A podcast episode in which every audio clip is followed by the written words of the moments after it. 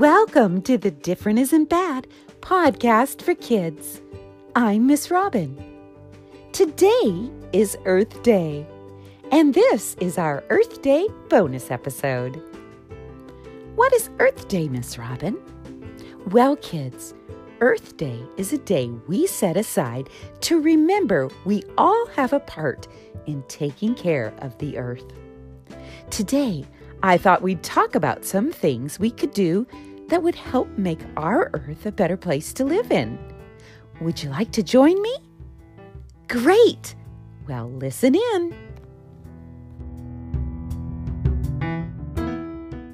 When you think about making our earth a better place to live in, what are some things that come to your mind? Well, here are some things you could do with your friends or with your parents or with anyone, really. How about planting a vegetable garden? Or flowers? Or planting a tree in your backyard or maybe at a park? What about picking up trash around your school or, or house or neighborhood? Or maybe raking someone's yard? Maybe someone who can't do it themselves. And what about plastic water bottles? well, how about we use refillable water thermoses instead?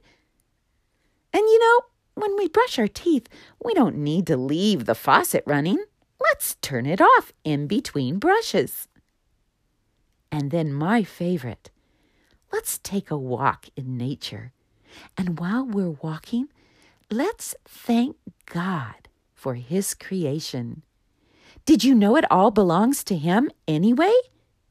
Psalms 50:10 says this, "For every beast of the forest is mine, the cattle on a thousand hills." Wow, that means as God's children, we need to take care of what He created, right, Miss Robin? Yes, kids, that's called being good stewards. What we each do as a good steward might not look like what someone else does, but all of us can do something to help our planet, right?